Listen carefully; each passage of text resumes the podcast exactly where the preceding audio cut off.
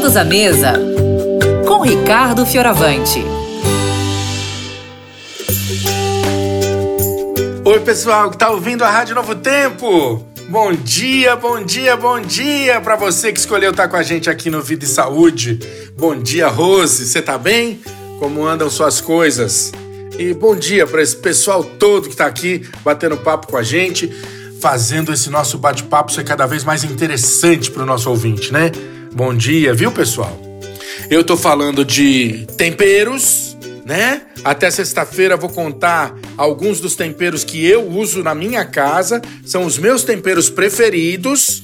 E hoje eu vou deixar uma receitinha para quem tem problemas com uma coisa assim que tá ficando cada vez mais eu vou falar a palavra certa, viu? Às vezes é chato cozinhar para os outros. Tem gente que é muito exigente, né? Tem gente que fala assim: ai, eu não gosto de pedaço de cebola na minha comida. ai, ai, ai. É verdade isso, viu, gente? Não tô exagerando. Tem criança, tem adulto. Mas, ó, cada vez mais gente tá, né? Com as suas preferências destacadas. E muita gente não quer pedaços do tempero ali no meio do preparado, no meio do prato.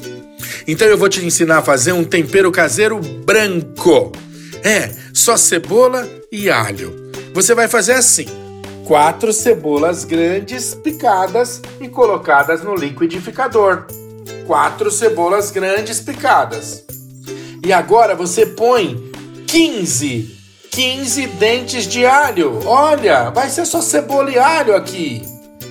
Vamos colocar o sal, uma colher de chá rasa de sal. E o sal aqui tem mais a função de conservar, porque cebola é um bom conservante, o sal é um bom conservante, e para esse tempero durar, vamos botar também um fiozinho de azeite, porque essas três coisas vão deixar o tempero bem conservadinho enquanto ele descansa na geladeira para você ir usando. Agora você bate tudo no liquidificador, tudo, tudo, tudo, até ficar uma pasta só. Guarda num vidro esterilizado e usa toda vez que você for preparar sua comida.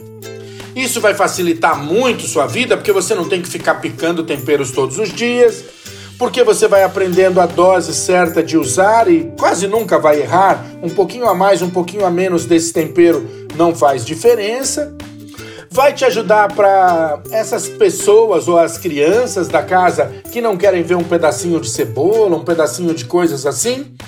Mas ele tem uma vantagem que é maior do que todas essas. Esse tempero, quando você coloca na panela, não precisa de óleo para refogar. A umidade e a condição pastosa dele já deixa ele dar aquela tostadinha, aquela refogadinha sem nenhuma gota de óleo.